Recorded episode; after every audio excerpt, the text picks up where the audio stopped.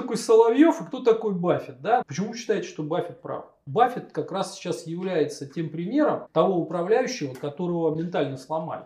Пассивные инвестиции – это пузырь, это рано или поздно лопнет. Тот же Джон Богл, который придумал индексное инвестирование, своего рода гений. Супер, работала 20-30 лет назад. А сейчас не работает уже. Что такое индекс? Это колоссальная опасность. Ты просто сел в этот поезд и едешь как пассажир, не понимая, куда тебя везут.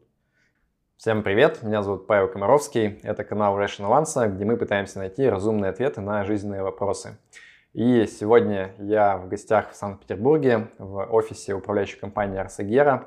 А, мой собеседник Василий Соловьев, председатель правления и директор по инвестициям. Привет, Василий.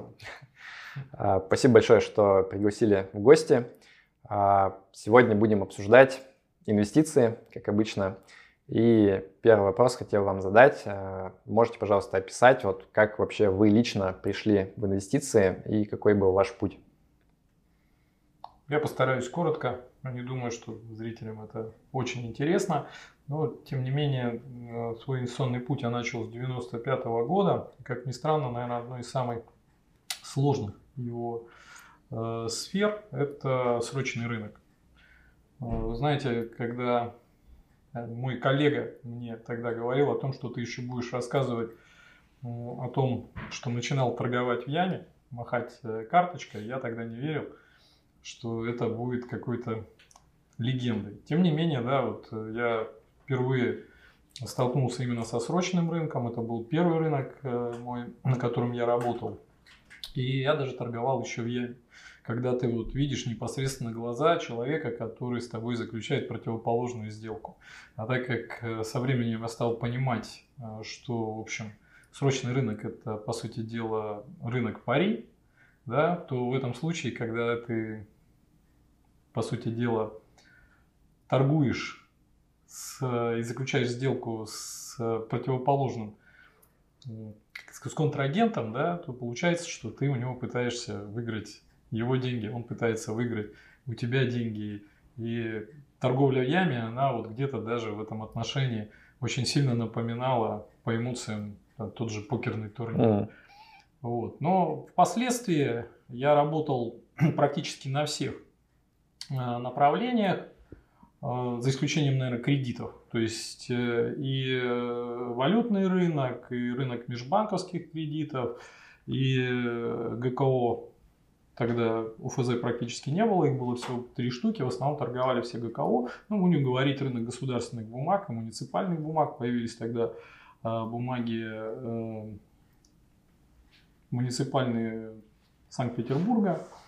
Вот. Единственные, кстати, бумаги, которые прошли э, потом дефолт 98 -го года без э, каких-то проблем. Остальных там у ГКО, наверное, знаете, была реструктуризация. Uh-huh. Вот эти бумаги, они прошли без проблем. То есть, в принципе, и, валютой на межбанке торговал, и рынок Форекс э, тоже я его прошел.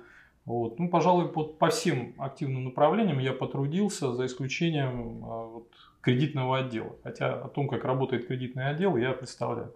А, поработал в трех банках, в одной инвестиционной компании, в одной управляющей компании, после чего, собственно, уже больше 15 лет я тружусь в рамках компании Арсагера. Вот, то есть, получается, путь мой начался с 95 -го года. Где-то в 96 году я купил в свой личный портфель первые акции. Очень хорошо помню эмитента, которого купил, который был продан достаточно быстро. Это Псков Энерго. Uh-huh. Вот, тогда, естественно, не было еще никаких э, организованных торгов, за исключением РТС. Да, то есть это, если ну, вы, наверное, не знаете, там, по сути дела, это что-то вроде было информационной доски.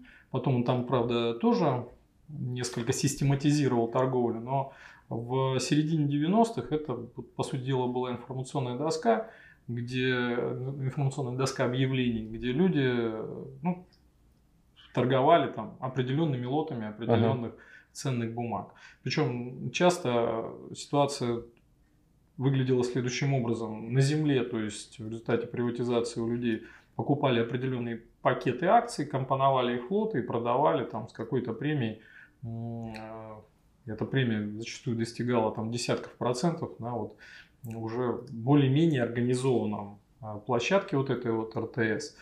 Вот. Ну и знаете, как это шутили, 2% жили, как в том анекдоте. Uh-huh. Вот, то есть был такой в свое время у людей простой бизнес. Вот. Но тогда купить даже вот акции была целая проблема. Там минимальный лот был, доходил там до 10 тысяч долларов. И поэтому, вот знаете, первые мои инвестиции, они э, осуществлялись даже с помощью своих знакомых. Я сейчас помню, э, вот нас 7 человек, мы организовали некое подобие фонда, потому что в противном случае ты не имел никакой возможности э, диверсифицировать хотя бы маломальский портфель, потому как э, был минимальный лот, и он уже был достаточно крупный. Вот. И вы знаете, вот я вспоминаю этот э, такой момент, вот в этом мини-фонде, мини-фонде у нас одна из позиций, которая ну, принадлежала этих, этим семерым человекам, что, что интересно, вы знаете, когда мы вот так само, само, само, самоорганизовались, э, мы изобрели механизм паевого инвестиционного фонда. Потом они пришли в Россию, выяснилось, ага. что все это уже придумано, как вот разбить это. Но тогда мы это изобрели абсолютно самостоятельно между собой, э, выдавали паи, потом выяснилось, что человечество это все, оказывается, придумало, и можно было просто взять этот механизм и им пользоваться. Вот. Но, тем не менее, мы прошли это, доказали те, теорему Пифагора самостоятельно, не заглядывая в учебники. Так вот, у нас один из э, лотов, и он занимал только незначительную часть портфеля э, вот этих э, семерых человек. Э, это было там, как сейчас помню, 3000 акций э, на рискового никеля, который еще не был uh-huh. выделен, э, скажем, э, из него не был выделен еще полис. Вот, и вот мы не так давно считали, во что превратились бы эти 3000 акций с учетом реинвестированных дивидендов. И выяснилось, что даже вот эта небольшая позиция, она сейчас там весила бы где-то в районе миллиона долларов. Вот, э, собственно, такие были времена и такие были возможности. Вот, поэтому, в принципе, ну да, вот я прошел э, практически все кризисы, даже включая кризис 95 -го года, о котором, наверное, даже многие уже и не слышали. Такой был межбанковский кризис. Вот, естественно, кризис 97-98 года. Э, тот момент, ну, было вообще, казалось, что вообще ничего не будет, и поэтому вот сейчас вот вспоминаешь, вы знаете, я приобретал вот некоторые бумаги, например, за 2 цента, которые потом, спустя буквально несколько лет, мне удалось, например, реализовать за 5 долларов. Mm такие даже вот э, истории там, э, что называется, встречались. Поэтому э, не знаю, возможно ли сейчас вот в существующем мире такие возможности, которые были вот на старте моего, будем говорить так, творческого пути, вот, наверное, вряд ли. Ну вот, мне, наверное, даже интереснее тогда, вы как человек, который попробовал, можно сказать, все практически, да, на этом да. рынке, а, была ли какая-то эволюция именно там вашей философии, взглядов инвестирования за это время? Безусловно. Безусловно. Вы знаете, вот, например, э, в свое время, в середине 90-х, э, вообще э, не было никакой возможности понимать а, то, а вообще от чего зависит, например, цена акций. Вот это сейчас смешно сказать, но тогда это мы вот просто как слепые котята, потому что социалистическая экономика, она вообще не представляла никакой информации о том, что такое акция и вообще от чего uh-huh. зависит ее стоимость. Да? Вот. И вы знаете, вот э, опять же смешно сказать, но мы были, наверное, с коллегами одними из первых в России, кто в принципе вот начал применять, например, такую лженауку, как я сейчас понимаю, как вы говорите, вот происходила ли какая-то эволюция, как технический анализ. Uh-huh. Я помню первую книжку по техническому анализу, это вот такая, знаете, э, еще не переведенная книжка э, «Технический анализ», по-моему, Джон Мерфи, это как бы считается такая вот классика, да, вот она была ксерокопирована, то есть она не была даже куплена, была ксерокопирована на английском языке, да, и, э, соответственно, вот ее как-то так передавали там друг другу. Потом появилась одна из первых книг, это вот э, господина Элдера, как выигрывать на бирже, по-моему, называется. И, конечно, вы знаете, вот технический анализ в тот момент, это, это был вообще вот глоток свежего воздуха. То есть у тебя вот в какой-то момент э, возник хоть какой-то инструмент, который что-то тебе будет, э, соответственно, подсказывать о том, как будет э, меняться цена, например, той или иной акции. Uh-huh. Вот. И ты активно начинаешь этим пользоваться. Я помню все эти базы мы набивали руками. Вот э, проходил день торгов, и ты набиваешь это руками. Не как сейчас, там человек кнопочку нажал, угу. да. Вот это первая программа по техническому анализу Метасток такая была. И вот э, ты уже вроде как начинаешь э, осознанно видеть э, э, или делать какой-то прогноз по стоимости акций. Но вы знаете, со временем я стал понимать, что, в общем, ну это, это, это лженаука. Что э, я сам себя обманываю, что вот, например, от э, каких-то фигур на графике или от э, работы каких-то индикаторов зависит будущее акций и будущая стоимость акций. А как вы это поняли? То есть на основании какой-то статистики набранной или то есть вот как понять, это работает реально или нет? Да, очень хороший вопрос. На самом деле, понимаете, как бы технический анализ это вообще гениальное изобретение брокеров, я считаю. А, он всегда найдет э, задним числом, он найдет тебе обоснование того, а, какие те или иные приемы технического анализа предсказывали последующие движения. Вот. И ты в какой-то момент понимаешь, что это ну, не более чем подгонка. Да? То есть э, ты если хочешь обманываться, ну, можешь обманываться.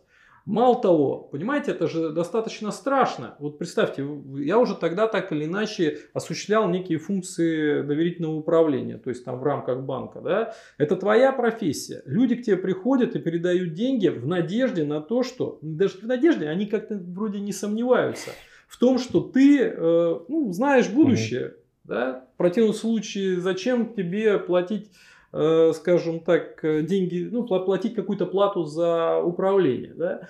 И вот ты сидишь, и ты понимаешь, что их, конечно, кто-то может обманывать, но себя-то ты обманывать не можешь. Кто-то скажет, ну вот он просто не умеет, да, это, он не любит кошек, он не умеет их готовить, да, то есть он не умеет пользоваться техническим анализом. А теперь представьте, вы на это потратили 10 лет. 10 лет. У меня есть знакомые, которые до сих пор вот э, этой ветрянкой, как э, говорит Алексей, не переболели. Да? Потому что когда ты 10 лет потратил на это, признаться тебе, что ты занимался ерундой, ты уже не можешь.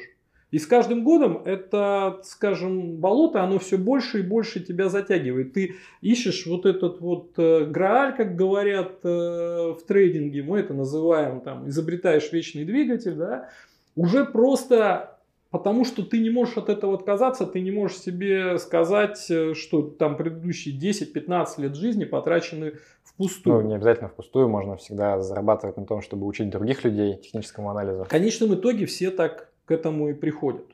То есть, как бы те, кто имеет, грубо говоря, положительное математическое ожидание от этой деятельности, да, это те, которые потом начинают учить. Да? Э, в свое время тоже, я не буду там называть конкретных имен, э, конкретных имен, ко мне приехал на работу профессор там, нашего вот, университета, который тоже составил сложную там дифференциальную систему даже дифференциальных уравнений, которая э, предсказывала вот, поведение той или иной цены э, акции, ну тогда не акции, он, он, он ОФЗ, э, точнее даже ГКО mm. прогнозировал. Вот. Это И, было до 98 -го года, да? Да, это было еще до кризиса 98 -го года.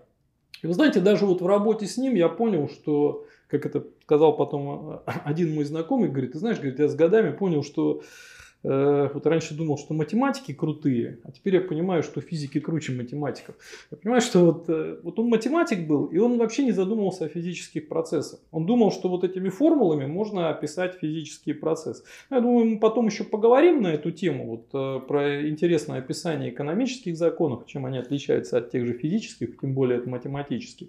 Но в целом как бы вот эта вот математическая уверенность, что ты можешь на основании прошлого, скажем так, с помощью какой-то формулы описать поведение как, как, как, как математического графика uh-huh. на будущее, да, оно неверно. Оно неверно. И тот, кто так делает, ну, пускай делает дальше. Тут, собственно, я переубеждать не буду, но я для себя в какой-то момент понял, что я себя обманывать больше не могу. Поэтому я стал, в общем, думать от того, о том, от чего действительно зависит э, стоимость э, акций. И ты в этом случае начинаешь, вот это в какой-то степени мне помогло, и мы там поговорим, возможно, о каких-то книгах, которые там э, изменили мой там менталитет. Но ты начинаешь вот идти, как ни парадоксально, от простых вещей. Вот. А, смешно сказать, но для, для, для меня когда-то было открытием понять, что, например, стоимость тех же акций, да, она зависит от того, а какова экономика того бизнеса, акций, которые, которые ты купил. Э, потом я уже узнал, что это великое открытие, за него даже дают Нобелевскую премию. Там какие-то ученые, да, они изучали, соответственно, корреляцию между экономикой компании и стоимостью ее акций. Да. Вот. Собственно, мы к таким же выводам пришли, после чего э, у нас ну, начались такие вот серьезные исследования. То есть мы э, поступили каким образом? А, мы, взяв, вот э, мы, мы перенеслись как бы в прошлое, да, предположим, uh-huh. я не знаю, там лет там, на 5, на 6 назад. И вот представьте, вы вот 6 лет назад, вы на рынке, у вас есть там информация о котировках, бумагах, и вам кто-то из будущего принес банальные, простые квартальные отчеты. Даже не, э, тогда это была не международная отчетность, а даже вот простая, вот э, жуткая, искаженная в каком-то смысле э, российская бухгалтерская отчетность. И у тебя она как бы есть. Вот как в будущем в течение пяти лет там компании сработают. И мы стали их просто обрабатывать не глядя вообще, скажем так, о том, а сколько сейчас бумага стоит и сколько она угу. потом на самом деле стоила. И стали э, обрабатывать вот эту экономику, а экономику любого бизнеса, компании характеризует по большому счету три вещи. Три вещи. Это, соответственно, все остальное, ну, в какой-то степени они э, производные. Да? Это собственный капитал, э, это прибыль, выручка. Э, со временем даже стало понятно, э, что в принципе прибыль да, это вообще частный случай собственного капитала. А, а ROE, рентабельность собственного капитала, это не что иное, просто как скорость его прироста. И вот, э, в принципе, все абсолютно, неважно, какой бизнес ведет компания, совершенно неважно, чем она занимается, да, но все сводится вот к этим показателям. А, и как раз с динамикой этих показателей, потому что у тебя есть отчетность, uh-huh. да, ты как бы в будущее сбегал, да, там на машине времени, а, ты начинаешь, э, ну, делать выводы. А, вот э, многие, например, те же коэффициенты, которые, наверное, знаете, ПКС, ПКЕ, хотя там англоманы, они смеются, говорят, uh-huh. ПК надо говорить, ну, мне удобнее говорить ПКЕ, да, вот, ПК БВ, так, или BV там, да, вот, соответственно, они их воспринимают в, некий, в неком отрыве от э, экономики. На самом деле это есть не что иное, как вот трансляция эм, экономики компании и попытка понять, насколько она хороша. Вот. Как, как это детально, я сейчас не буду там раскрывать, uh-huh. да, непосредственно формат не подразумевает это. Но в принципе ты начинаешь искать, э, скажем так, э, вот корреляцию а, изменения экономики э, и последующим возможным, а мы так как бы не анализировали еще Э, скажем, э, стоимость потом э, бумаг вот этих uh-huh. вот в этом исследовании, да, начинаешь искать интересные вложения с точки зрения вот именно приобретения бизнеса, который создает вот так называемый вот этот собственный капитал. Потому что по большому счету работа любого бизнеса это работа ну, работа любого акционерного общества – это работа по увеличению собственного капитала. Вы мне скажете, а как же дивиденды? Да, там, а дивиденды это, в принципе, частный случай собственного капитала. Да? То есть, если ты э, собственный капитал не увеличил, а, а как же прибыль? А прибыль это есть не что иное, как увеличение собственного капитала компании. Да? Вы говорите роя. Роя это есть не что иное, как темпы увеличения собственного капитала. Да? Потому что вот у тебя, например, капитал 100 рублей, вот э, каждый год ты к нему добавляешь 20. Да? Угу. Вот у тебя одни темпы, 20% так называемая роя, да, э, роста собственного капитала. Если добавляешь 30, то он быстрее растет. Добавляешь 10, медленнее, да, получается. Угу. Но, в принципе, вся экономика бизнеса, она крутится вокруг этого. И когда мы определенным образом, я не буду сейчас подать вот эти подробности, это обработали, мы просто не видя будущих котировок, выбрали определенный портфель.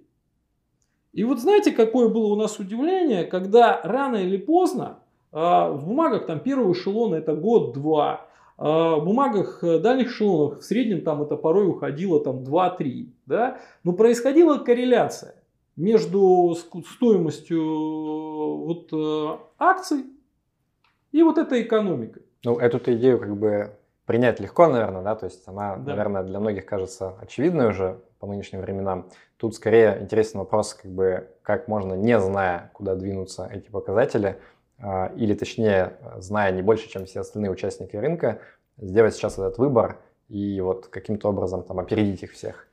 Вы знаете, это сейчас так изменилось. Я даже вот ребятам там лет там 10-15 назад рассказывал о том, что, вы знаете, тогда вообще можно было не заниматься прогнозированием. То есть, как бы люди настолько так не смотрели на стоимость акций, что ты мог прийти и уже увидеть в какой-то степени свершившийся факт. Вот одна из моих, э, скажем так, успешных инвестиций, да, это вот в свое время акции промышленно-строительного банка Санкт-Петербург. Да? Угу. Вот понимаете, они в принципе торговались, они торговались на земле, да, ну, это вот э, не, на, не на бирже, хотя биржи уже тогда существовали, они, в принципе, торговались меньше одной прибыли. Uh-huh. Вот, и никого это не волновало, никто это не анализировал. Понимаете? То есть ты мог уже просто посчитать и это увидеть. Тебе даже в какой-то степени будущее не нужно было предсказывать, что она в будущем будет. Она уже э, на данный момент ну, в какой-то степени не соответствовала тому, что у нее есть. И сейчас таких примеров достаточно много. Да? Другое дело, что некоторые говорят, а вот ты попробуй это получи. У нас есть э, куча примеров компаний, у которых уже это сделано, уже заработано, а стоит это, вот условно говоря, копейки. Вот. Это, так вот, понимаете, тот же этот э, промышленно-строительный банк, он, вот я его начинал покупать за 43 копейки, за 43 копейки за акцию, да, а консолидировал его в ВТБ ВТБ, он потом назвал его ВТБ Северо-Запад, потом вообще вот он вошел ну, в тело, будем говорить, основного ВТБ. Он консолидировал его, и выкуп вот этот э, принудительный был по 43 рубля. То есть в 100 раз. Просто в 100 раз, да. Вот, не, не очень хочется там хвастаться, но вот 10 тысяч долларов э, вложены, они дали 1 миллион. Вот понимаете, такие возможности. То есть э, и, и, и в тот момент было вообще вот понятно, то есть, понимаете, грубо говоря, акция стоит 43 копейки, а она, по-моему, зарабатывала в районе рубля на акцию за год. Угу. Понимаете, со временем, когда рынок, он э, очень сильно поумнел за последние 20 лет, очень сильно поумнел, да, э, такие возможности, они вот прямо так на поверхности, естественно, не лежат. Потому что определенные приемы и определенные, скажем так, расчеты осуществляют все больше и больше людей. А как только они осуществляют, они уже оказывают э, определенные влияния на цены. Да? То есть, как бы тут же всегда, э, вот э, как-то, знаете, это сейчас все умные по поводу того, что, ну, говорит, в кризис же за 70 копеек надо было Газпром однозначно покупать. Да? А я всегда говорю, вы знаете, вы поймите, что в тот момент это был баланс. В противном случае цены не было. То есть, условно говоря, э, такой бы цены не было. Условно говоря, людей, которые считают, что это не будет стоить дороже, да, и людей, которые считают, э, что это будет стоить дороже, раз они сошлись на 70 копеек, их силы были равны, абсолютно равны. То uh-huh. есть, э, и почему вы считаете, что это так легко было в тот момент понять? Это вообще вот ни разу было нелегко понять. Uh-huh. Василий, я правильно понял, что вот если говорить опять же там про ваш путь э, некого сознания, как правильно нужно инвестировать, вы начинали там с Форекса, с технического анализа, потом в какой-то момент перешли к фундаментальному анализу, и вот это сейчас ваш основной тезис, да, что вот э, логично анализировать фундаментальные компании, делать выбор тех компаний, которые э, выглядят более сильными с точки зрения соотношения там, экономических показателей и э, оцененности рынком их стоимости. И вот это правильный подход к инвестированию. Ну, правильно или неправильно покажет время, да, кто-то правильно считает совершенно другим. Это мое мнение, да. Вы знаете, на самом деле, Павел, здесь еще особняком, вот даже несколько раньше, чем а, понимание того, что а, акции, к акциям надо относиться как а, к вложениям в бизнес, да, у нас это один из постулатов даже, а, вот, а бизнес по-другому, как с помощью фундаментальных показателей, ты в принципе не можешь что-то там прогнозировать, да. У меня еще раньше, вы знаете, вот э, было ну некое такое, не то что там открытие для меня, но некое понимание того, как систематизируется вообще работа на э, фондовом рынке. И оно, кстати, пришло из рынка ГКО ФЗ, на котором я э, тоже работал и вот начал это осознавать. Это работа по потенциальной доходности.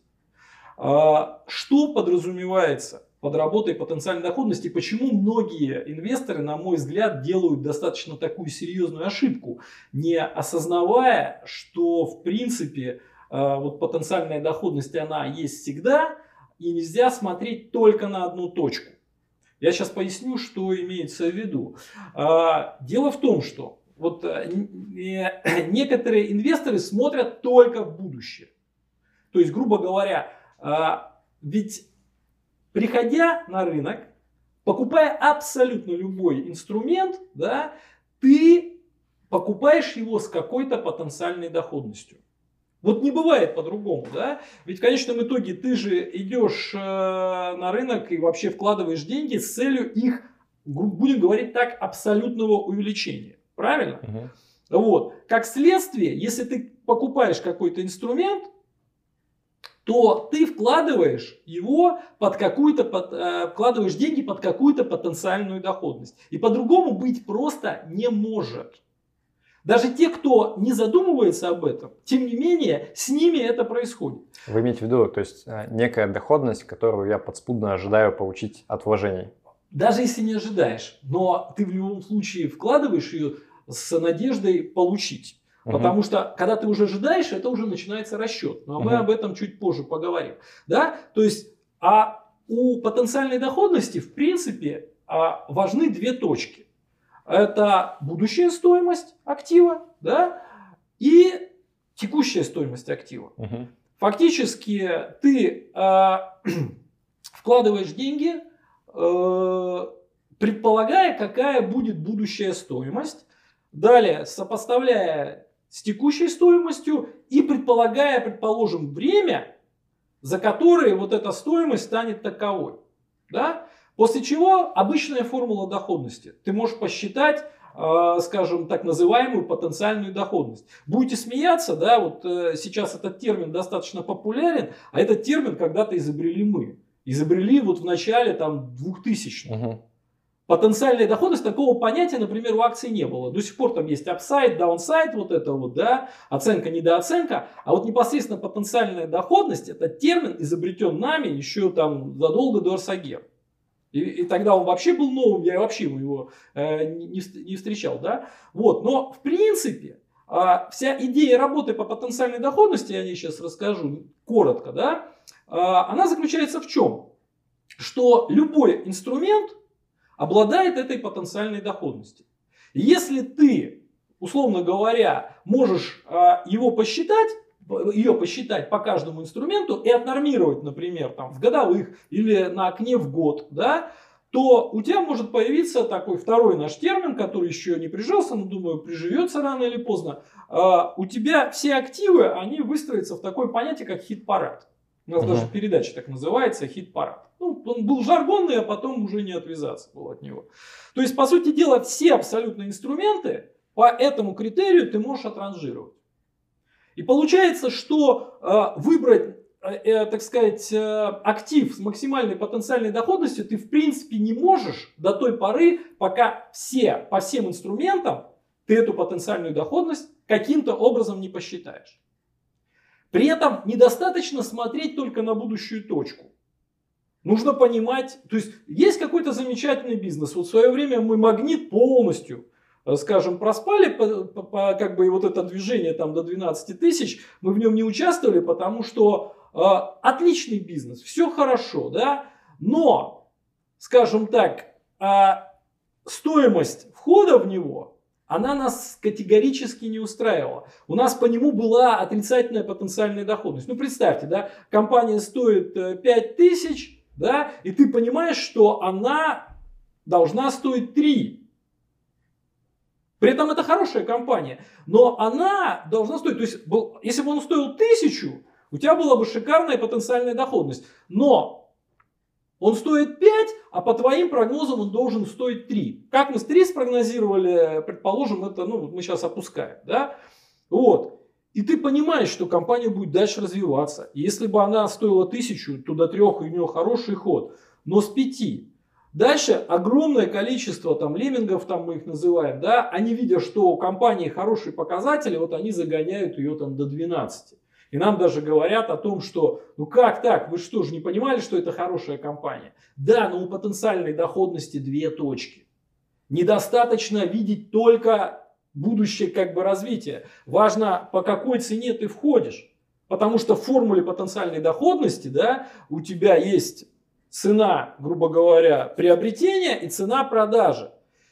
И даже если внутри компании будет развиваться, не факт, что цена вот этой вот продажи обоснованная, обоснованная, да, она будет выше того, сколько тебе сейчас предлагают. Понимаете?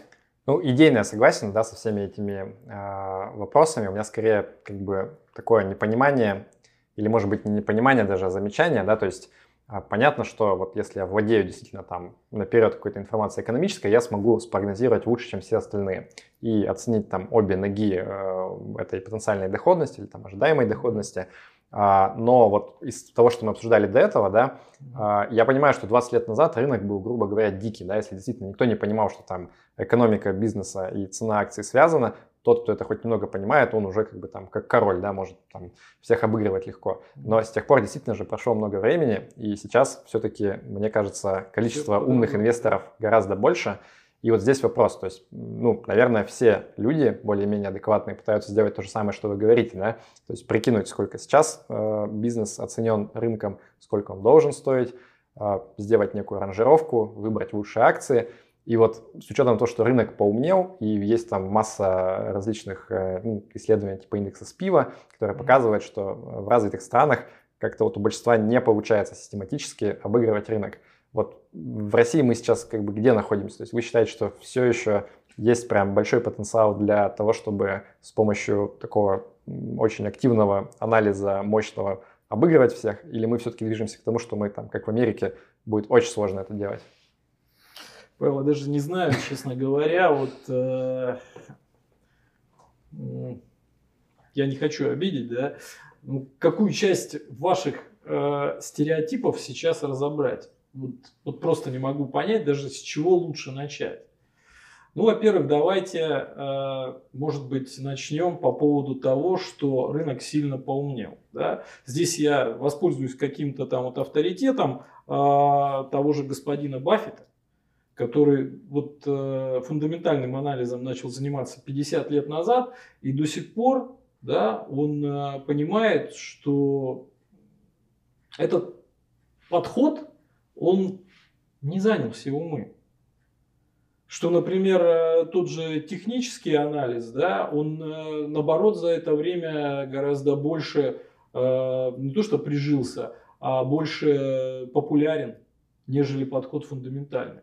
Это к разговору по поводу того, что рынок в количественном плане умнеет. Это, ну, это спорный момент. И, знаете, в свое время, когда, опять же, вот мы э, стали опираться на фундаментальные показатели, да, у меня возникла идея, говорю, господа, давайте вот э, мы откроем это все любому желающему.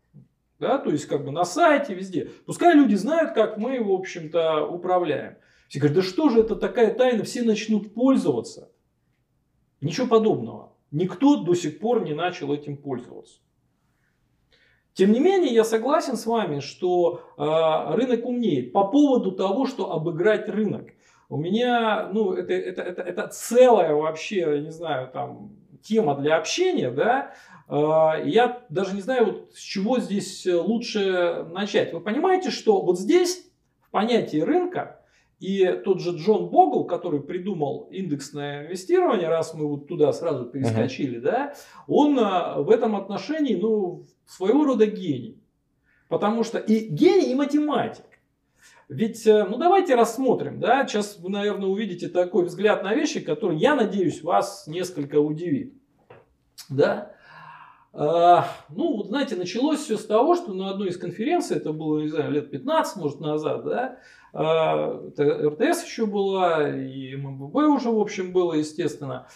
А, я там тем же РТСникам сказал, ребят, ну вот говорю, сколько можно считать индексом иностранной валюте, да, то есть, ну это вообще не принято, да, вот, индекс, когда вы планируете его перевести в национальную валюту, рассчитывать национальную валюту. Я говорю, понимаете, говорю, что в конце концов вот есть э, индекс, это же по большому счету система управления капиталом, а он у вас в иностранной валюте. Вот там вот такой вот, знаете, там же собрались все профессионалы, вот, э, там раздался смех такой, говорит, парень, ты чего? Индекс это просто расчетная величина. Тогда не было еще индексных фондов. Вот вообще ни одного в России. Понимаете? А первое, вот э, что я хочу сказать. Индекс это не просто э, система управления капиталом. Я бы сказал, что это система активного управления капиталом. Вы говорите, ну как же, это пассивное, да? Уже всем известно, что есть пассивная система управления капиталом. Это в первую очередь подразумевается индекс. Но давайте рассмотрим, что такое индекс и почему, вот, э, скажем так, я, например, не то что бью тревогу, да, но э, мы это обсуждаем на совете директоров, я говорю, это колоссальная опасность э, будущих, скажем так, времен, будем говорить так. Давайте рассмотрим, что такое индекс и почему Джон Богл оказался вот таким хитрым. И почему это супер работало, условно говоря, там 20-30 лет назад, там, или там, ну, когда он 50 лет назад изобрел этот индекс. А сейчас не работает уже. Сейчас я объясню. Можно, да? Вот смотрите, что такое индексное управление? Индексное управление – это полный аутсорсинг выбора активов. Согласитесь, да? Ты же не отбираешь актив, ты не смотришь на их фундаментальные показатели, ты ничего. Ты полностью взял и отдал сейчас пока не перебивайте, да, кому-то способ принятия решения о том, что у тебя будет в портфеле. Угу. Согласны? Ведь по большому счету, что ты делаешь? Ты посчитал э, капитализацию, которая кем-то другим задана. Правильно? И, собственно, сформировал таким образом свой портфель. Когда влияние индексных фондов было незначительное, это был очень хитрый ход. Вообще наихитрейший ход. Потому что ты однозначно привязываешься к среднему результату. Просто вот тупо привязался к среднему результату, сел на него и поехал. Так? Далее ты лупишь минимальные транзакционные издержки, потому что можешь экономить на всем, э, в том числе и на, так сказать, э, вот этих вот э, бестолковых, совершенно бессмысленных управляющих с великими именами. Угу. Вот.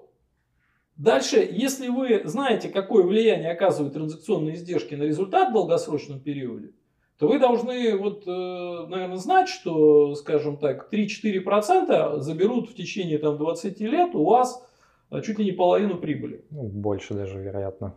Ну, у нас есть эти расчеты. Я сейчас ну, номинально или реально? Дословно, вопрос, да, дословно, дословно не помню. Да? Вот. Ты делаешь маленькую комиссию, результат лучше 80% у тебя в кармане. Просто он в кармане. Он это просто понял. Он просто, ты цепляешься к среднему результату за счет нескольких транзакционных издержек, ты неизбежно уделаешься. Это чистая математика. Пока совсем согласен. Чистая математика. Я не согласен с тем, что это пассивные инвестиции. Понимаете, это активнейшие инвестиции. Просто ты э, способ выбора активов, по сути э, дела, отдал полностью на аутсорсинг активным как, как говорите вы, инвестору. То есть есть некие сторонние, активные инвесторы, которые торгуют э, той или иной бумагой, задают ее капитализацию. Да? Задают ее капитализацию, а ты, по сути дела, по их решению, потому что именно они стали покупать эту бумагу, как бы сторонние, да, делаешь то же самое. А почему это еще было интересно и выгодно? Потому что а, наиболее активные инвесторы – это те же инсайдеры. Вот он знает прекрасно, что, скажем так, та, та, та или иная бумага, как, как, как, как будет развиваться бизнес той или иной компании. И он оказывает э, влияние. Ты просто сел в этот поезд и едешь как пассажир, не понимая, куда тебя везут. И все замечательно. Но представьте теперь ситуацию. Вот сейчас произошли такие ключевые моменты, когда объем Э, пассивных фондов вот этих вот, ну я буду использовать эту терминологию, хотя бы и не согласен с ней, да, будем говорить индексного инвестирования. Может быть, индексное с низкими затратами будет да, отлично. Да, соответственно, он превышает объем активных фондов. Понимаете? Начинает происходить, вот я сейчас уже эти признаки слышу, я вот уже два года назад об этом э, говорю, ребята, смотрите, начинает, э, как говорится, хвост начинает вилять собакой. Вот представьте себе вырожденный случай, как говорил один мой знакомый, да, приводя э, крайние примеры, я выявляю, так сказать, э, сущность э, каких-то процессов. Да? Вот приведем крайний пример. Представьте себе следующую ситуацию. У вас на рынке, там, не знаю, 90% это индексные фонды. 90%. Ну, вопрос, да, кто им эти соотношения задает, это вот очень интересный момент, да, который они потом, как, как, как эти Э, как болванчики выполняют. Но предположим, вот такая ситуация, да? Или еще клещи, одни индексные фонды. Вот как, каким образом бумага, которая вообще уже у нее бизнес убыточен, как она может покинуть его состав этого портфеля? А вопрос вообще, сколько нам нужно процента активных управляющих для того, чтобы эффективно определять цену? Отличный Но... вопрос, Павел.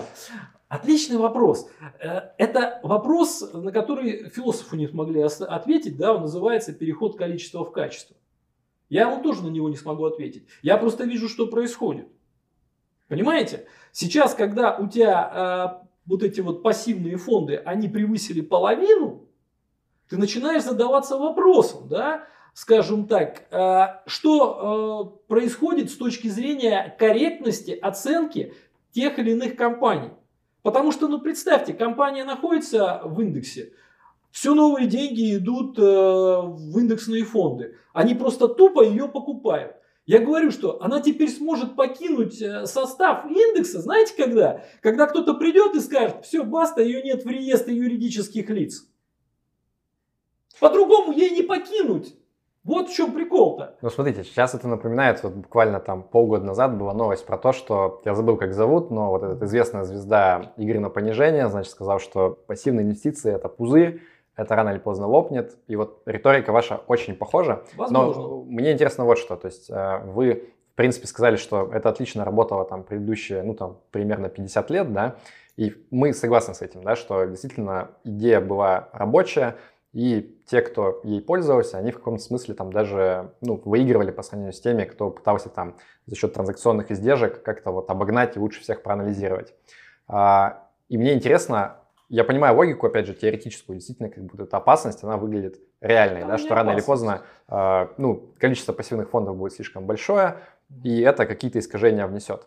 Но у меня вопрос, а как мне, как человеку, который должен сейчас принимать решение, следовать по этому пути или нет, как мне понять вот эта вот гипотеза, что этот момент уже наступил или вот-вот наступит, как мне определить? Потому что у меня же есть определенные там маркеры, да, я могу тот же самый открыть сайт с пива и посмотреть, что вот предыдущие там один год, три года, пять лет у меня в среднем активные фонды показывали результат хуже, ну, даже не буду говорить пассивной стратегии, низкозатратной индексной стратегии.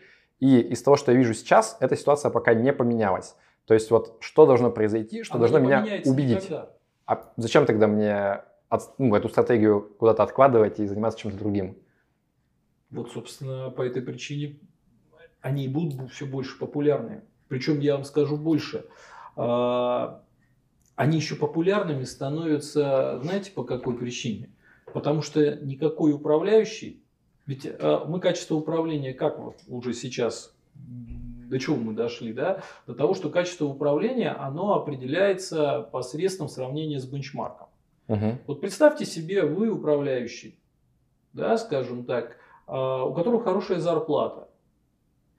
Да, и у вас под управлением есть, э, предположим, какой-то фонд, который вы точно знаете, что да и инвесторы, э, скажем так, э, сторонние, те, которые уже есть у вас в управлении, они вас будут оценивать по бенчмарку Мгм. да, соответственно, а, вы, понимая, что вы работаете в соответствии с бенчмарком, ну, нормально все, получаешь зарплату.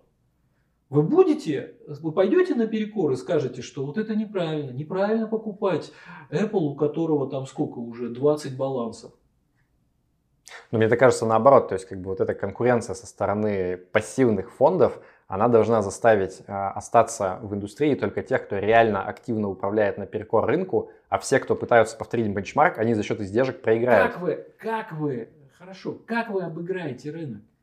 Вот, за, вот понимаете, у вас, э, вам кажется, что вам кто-то, знаете, там э, из кармана Господь Бог добавит и скажет, вот смотри, у тебя как получилось хорошо.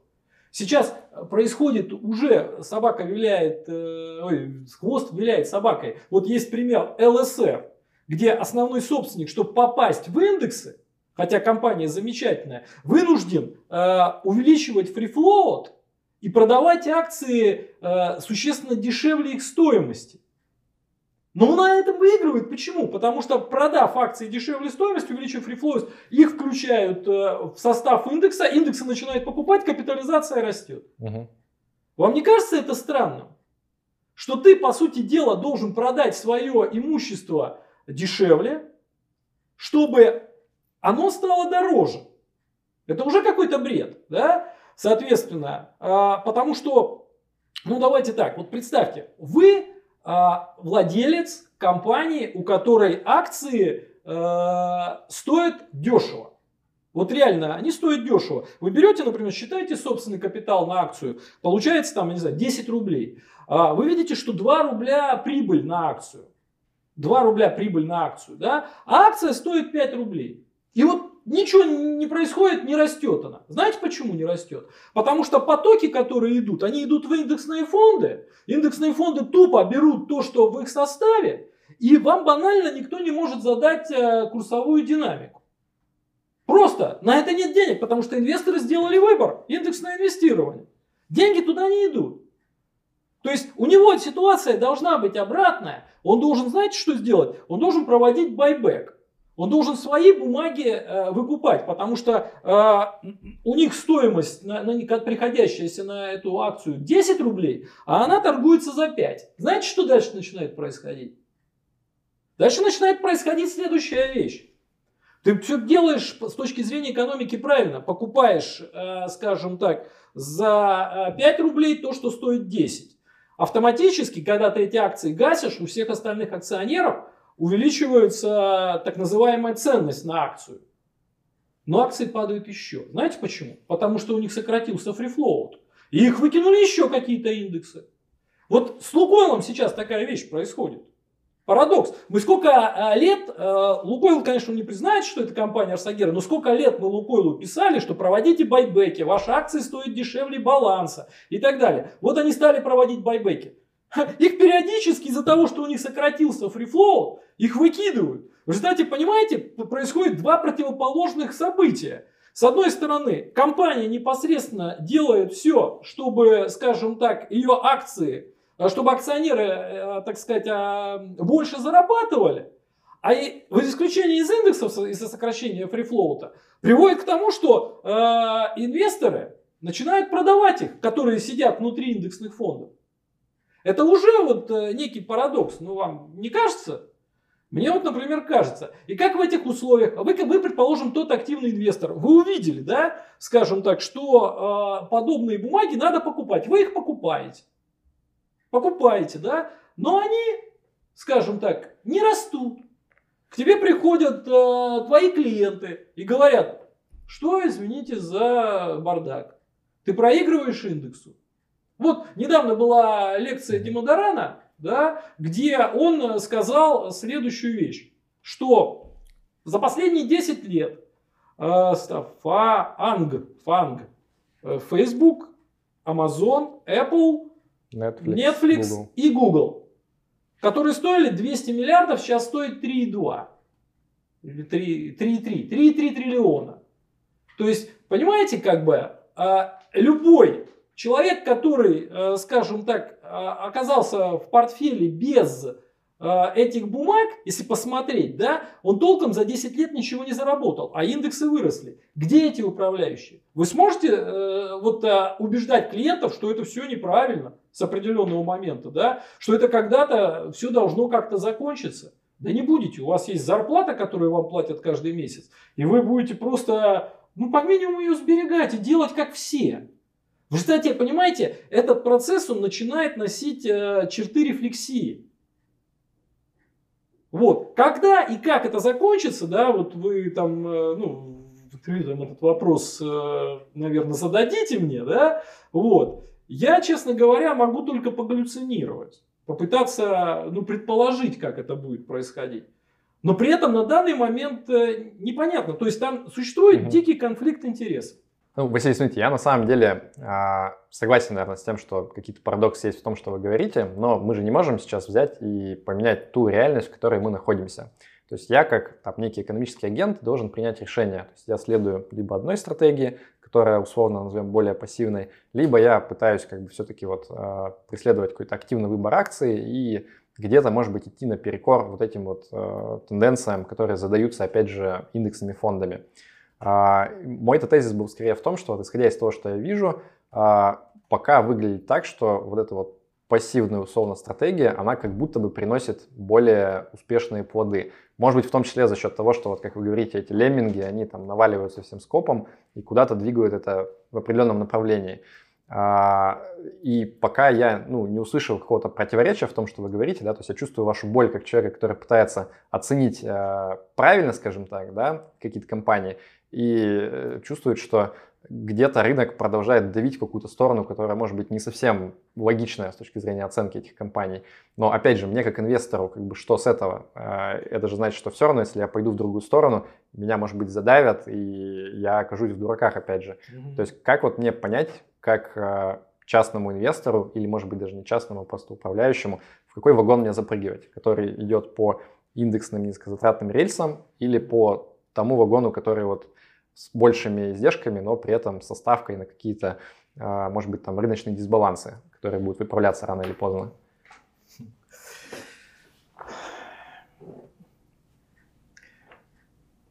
Знаете, Павел, попробую еще раз а, подчеркнуть по поводу среднего результата с низкими затратами. Да? Он по определению будет лучше большинства. Поэтому, если вы хотите, например, э, так сказать, ну, не проиграть, а точнее даже выиграть у большинства, то это очень понятный и логичный выбор. Вот. Другое дело, что на практике, опять же, да, э, что начнет еще происходить? Ну вот я еще раз говорю, при, привожу пример, э, ну, то есть у вас на самом деле индексное инвестирование со временем, оно не будет давать результат а, того же индекса. Объясню почему. Ну, представьте себе, да, так или иначе структура индексов, она же меняется. И вот э, за определенный, скажем так, период времени э, индекс меняется полностью. Где-то меняется, соответственно, доли, да, угу. скажем так, э, которые в индексе существуют. Посмотрите, да, там вот не так давно, по-моему, там Э, тот же индекс стандартный Poor's по, по стандарту Poor's, э, по, так сказать, покинула компания, которая там была чуть ли не последний, там, э, которая была там сто лет назад. Мгм. Это говорит о том, что со временем все меняется. Ну вот представьте себе следующую вещь. У вас 80% будет влияние вот таких вот, э, будем говорить, пассивных фондов. Происходит изменение структуры индекса. Вот индекс, знаете, как он пересчитывается? Человек, по-моему, тоже за вот этот м, способ пересчета индекса, как, как считать, чтобы вот не склеивать его, а вот он шел планомерно, Мгм. получил, по-моему, тоже Нобелевскую премию, да? Там же как делают? Берут, отматывают день назад, да, и говорят о том, что вот, предположим, он вчера выбыл, ну, если хотите, там почитайте, Мгм. я не буду. То есть он чисто технически рассчитывает. Представьте, что у вас будет происходить на практике. Предположим, да, у вас 80% влияния, вот сейчас уже больше 50, да, ну будет, предположим, 80% влияния индексных фондов. И там какой-то актив выбывает. Вы кому ему продадите? Другие индексные фонды точно так же будут от него избавляться. Понимаете? То есть со временем практика будет показывать, что результат индексного фонда достаточно прилично начнет отклоняться от вот этого расчетного индекса. Потому что расчетный индекс просто это тупо посчитает по предыдущим котировкам и просто скажет, что вот Не, ну индекс же сразу догонит, то есть, как бы, грубо говоря, будет обвал котировок этой компании, там да? уже не будет в индексе в расчетном этой А, компании. ну логично, да, да. Все, ее посчитали по предыдущим котировкам, зафиксировали, и расчетный индекс пошел уже без нее, он ее вот так вот продал, и все. Но опять же, я тогда должен это видеть, правильно? То есть, Вы увидите э, это, вы увидите Но это. пока я этого не вижу. Потому что влияние еще не настолько сильно, и еще не было таких вот каких-то таких вот э, глобальных выбытий оттуда.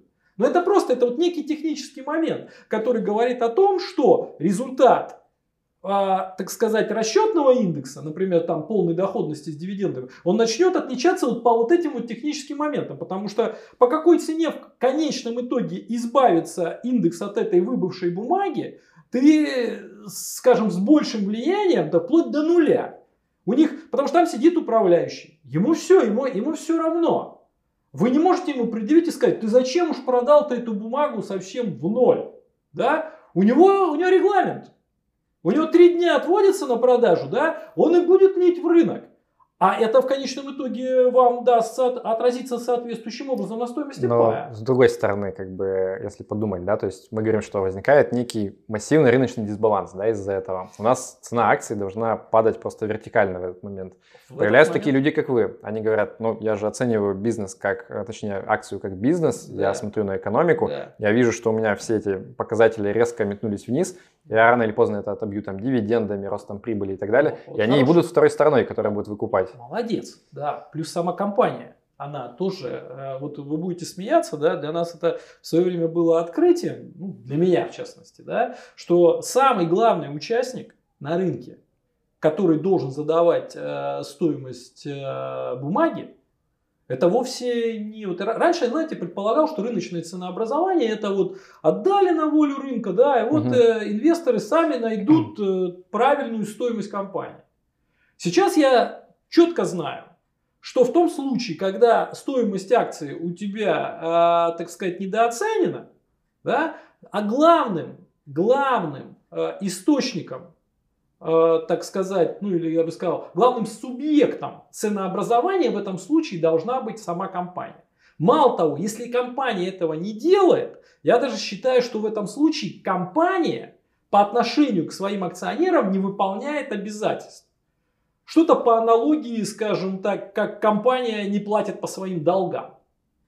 Понимаете? Мгм. Поэтому здесь вы отчасти правы, что кто-то там в какой-то момент, да, в конце концов отобьешь дивидендами. Но сколько вам придется ждать? И сколько управляющих, в частности, одно дело, вот вы частный инвестор, да, вот и я точно так же могу сказать, да идите вы все лесом, да, я инвестирую, скажем так, в ценность, да, потому что мы вот со временем в компании даже ввели такие два термина. Есть ценность, а есть стоимость. Ценность – это то, что компания действительно зарабатывает. Упрощенно совершенно можно считать это собственный капитал на акцию. Мгм. Вот запомните, ценность. Стоимость – это сколько компания а, стоит акций компании. Вот. Абсолютно логично и в первой части нашего интервью мы как раз говорили о том, что ценность, да, вот это наше великое изобретение в свое время, после понимания, что технический анализ это лженаука, угу. да, ценность, она является причиной стоимости. И никак по-другому. И когда мы говорим, например, о деятельности какого-то бизнеса, в частности, о заработке прибыли, да, это есть не что иное, как увеличение ценности. Да, ну, соответственно, заработал прибыль, добавил ее к собственному капиталу, собственный капитал увеличился, будем считать, что он настоящий, да, и ценность компании подросла. Также есть понятие скорости создания ценности. Это не что иное, как рентабельность собственного капитала. С какой скоростью ты можешь создавать ценность Э, для акционеров. Когда у тебя стоимость становится ниже ценности, по сути дела, ты акционеров уже начинаешь, ну как ты, вот эта вот субстанция под названием компания, хотя я еще раз говорю, я всегда спорю, нет такого понятия, как компания. Вот что такое, вот э, мне всегда интересно задать, вот у меня студенты приходят, да, я порой задаю вопрос, вот что с вашей точки зрения компания? Что это такое? Кто? Вот мы говорим, компания должна делать то-то, компания должна делать то-то. Вот кто такой компания? Напоминает книжку это, Юаля, ну, как он правильно зовут, Харари, где он тоже рассуждает, что действительно компания это какая-то абстракция. Абстракция, знает, совершенно такое. верно. У компании есть органы управления, есть исполнительный менеджмент, генеральный директор правления и так далее, да? Вот это подобное. Есть совет директоров, есть акционеры. Вот такого понятия, как компания, нет по большому счету, это вот некое единство. Я еще туда, скажем так, э, привношу клиентов, потому что без них тоже компания не существует. Но тем не менее, да, вот получается, да, возвращаясь к нашему моменту, вот акции у тебя стоят дешевле э, ценности, которые есть. Да? Вот акционеры в этом случае, увидев это, они должны задать вопрос, как так, ребят?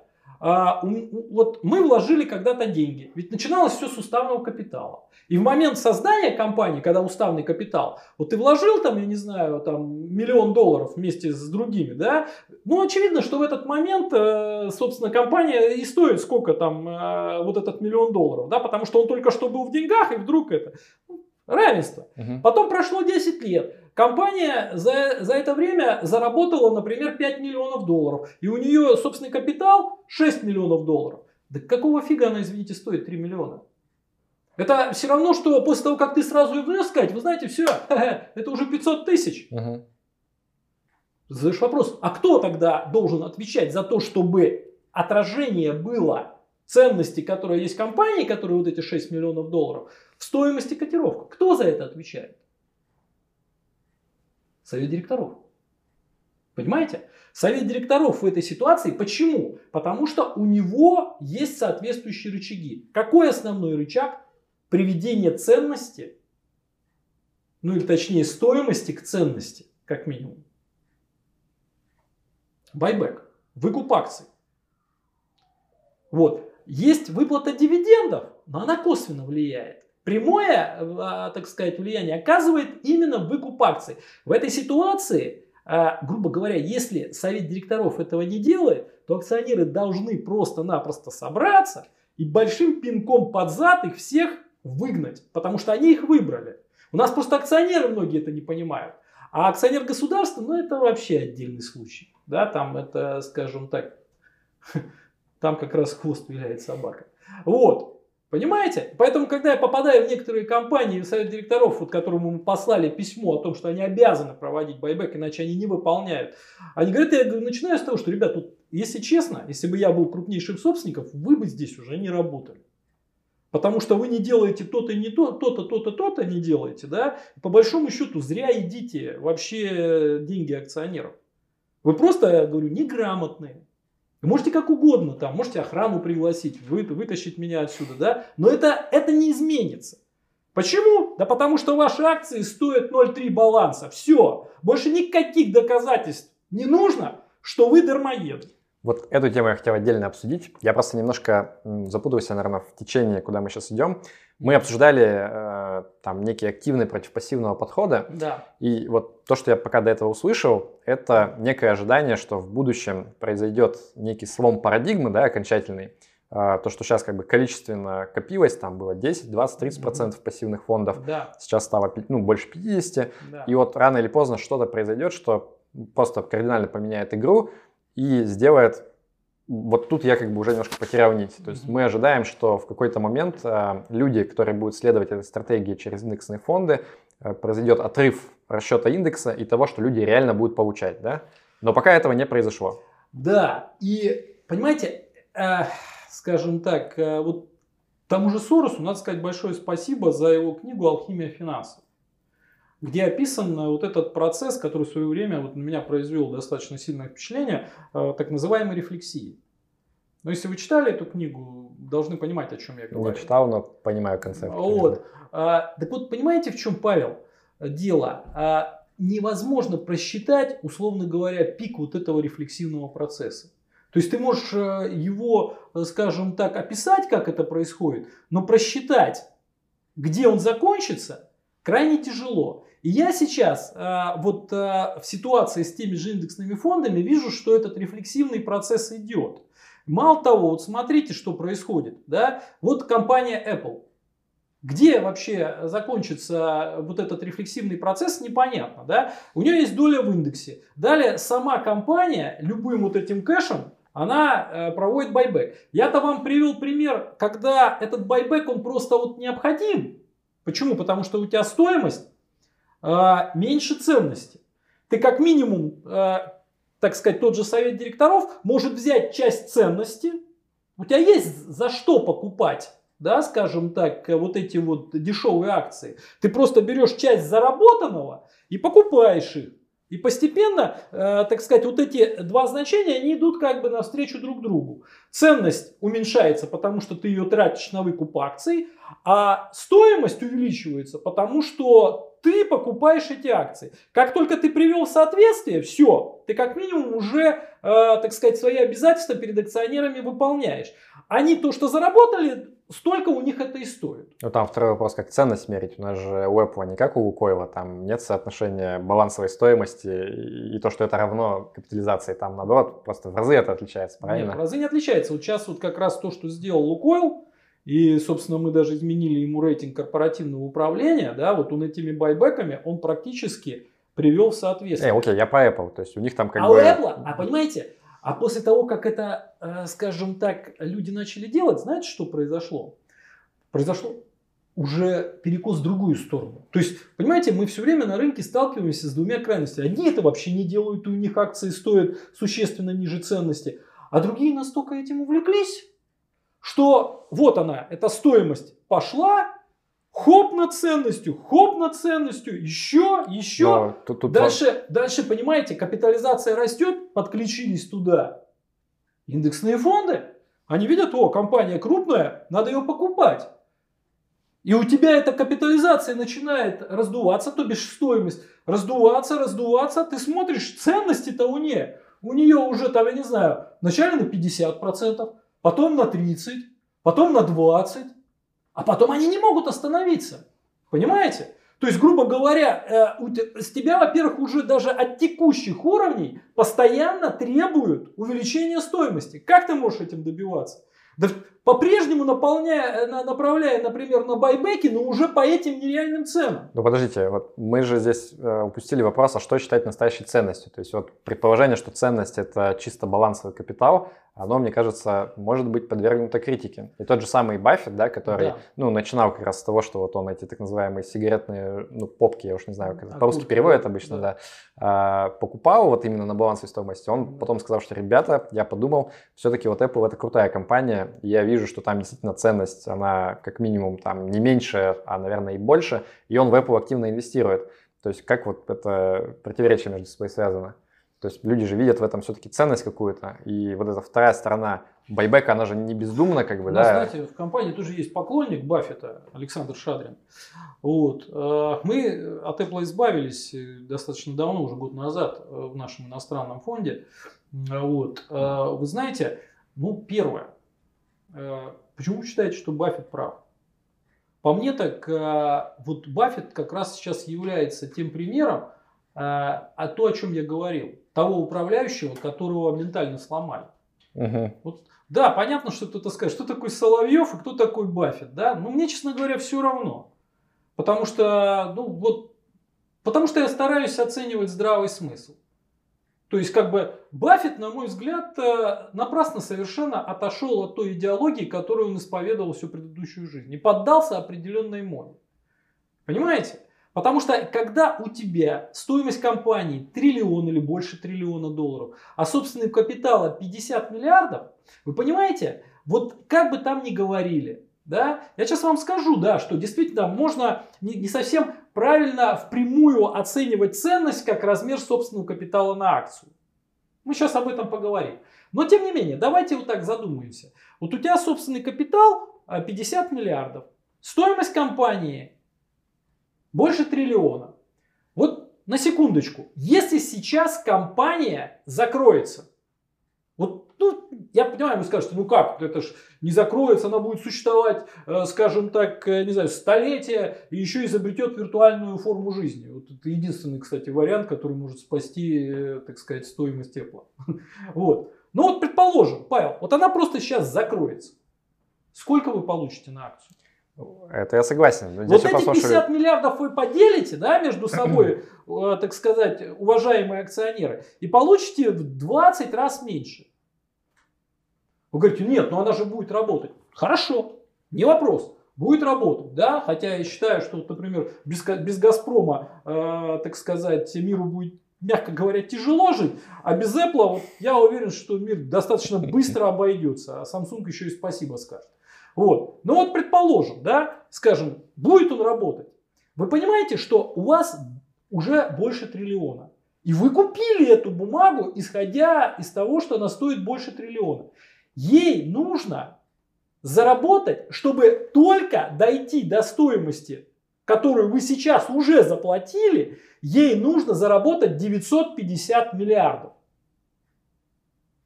Вы мне скажете, ну если она заработает 950 миллиардов, да, э, значит э, она туда еще дальше уйдет, и я уже проедусь вот э, на этом.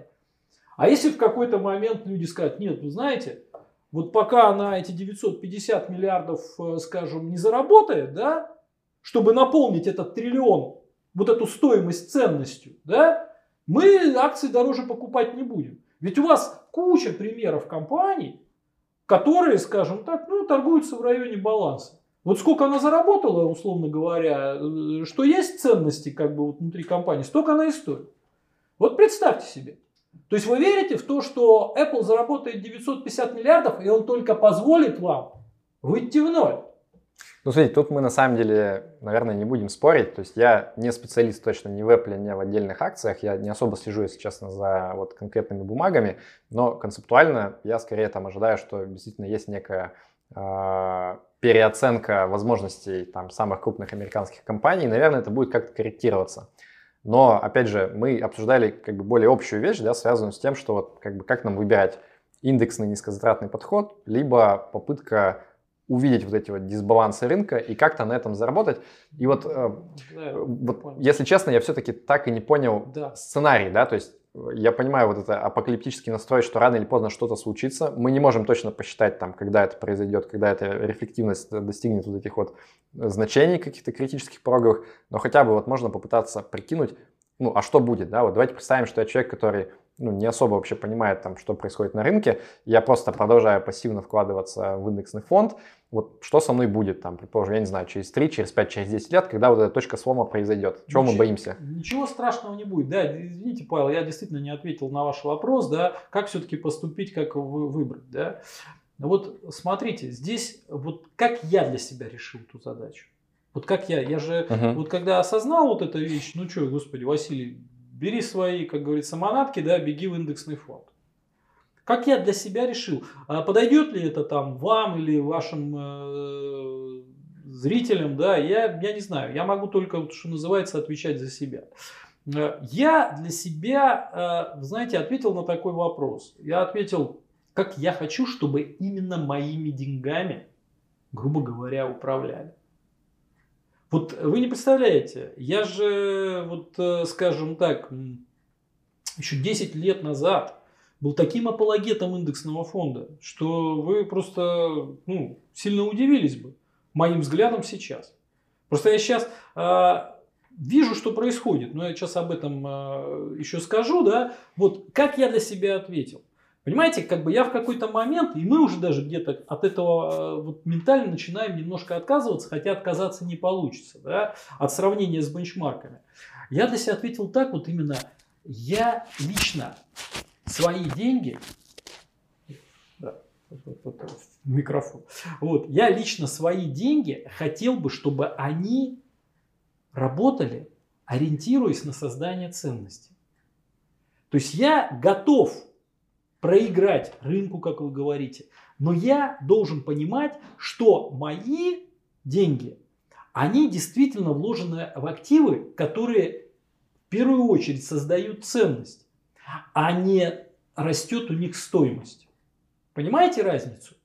И то, что это на каких-то окнах вообще неведомых будет приводить к тому, что я могу проигрывать индексу, вот я в, в этом отношении успокоился. Знаете, почему еще мне помогло успокоиться? Потому что есть огромное количество людей, которые вообще выбрали депозит.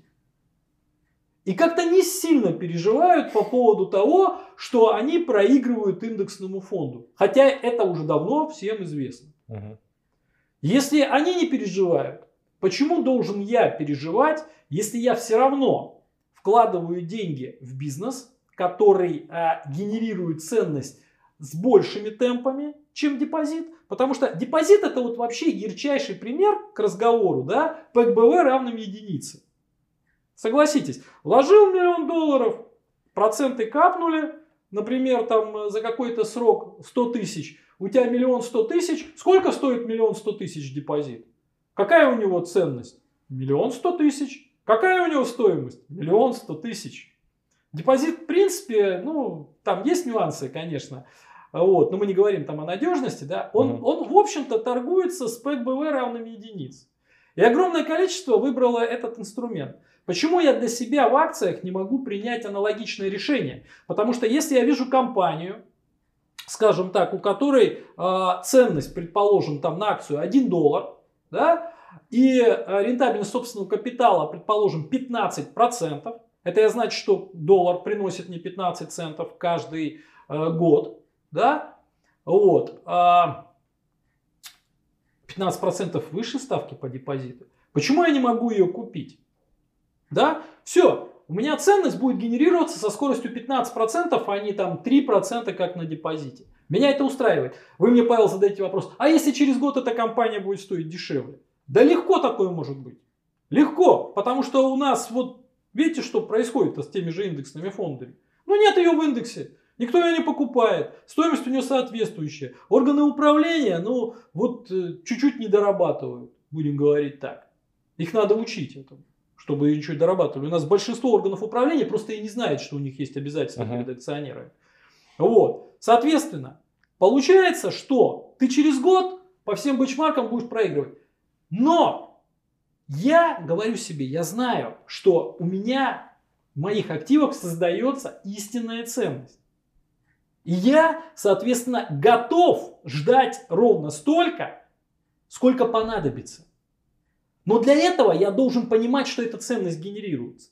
Поэтому мы со временем стали вообще вот показывать, а одно дело, например, там стоимость пая, которая задается рыночными котировками. И совершенно другое дело, у нас вот такой э, вот термин мы ввели, балансовая стоимость пая. И как она меняется со временем.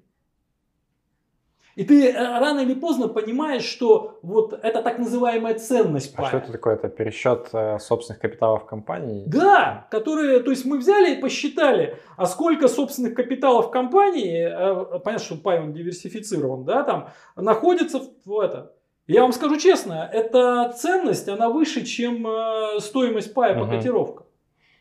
Вот. Поэтому, если ты вот так осознанно готов сделать выбор, дальше ты должен просто запастись терпением и в какой-то степени нормально относиться к тому, угу. что с бенчмарками у тебя будут вот какие-то нестыковки.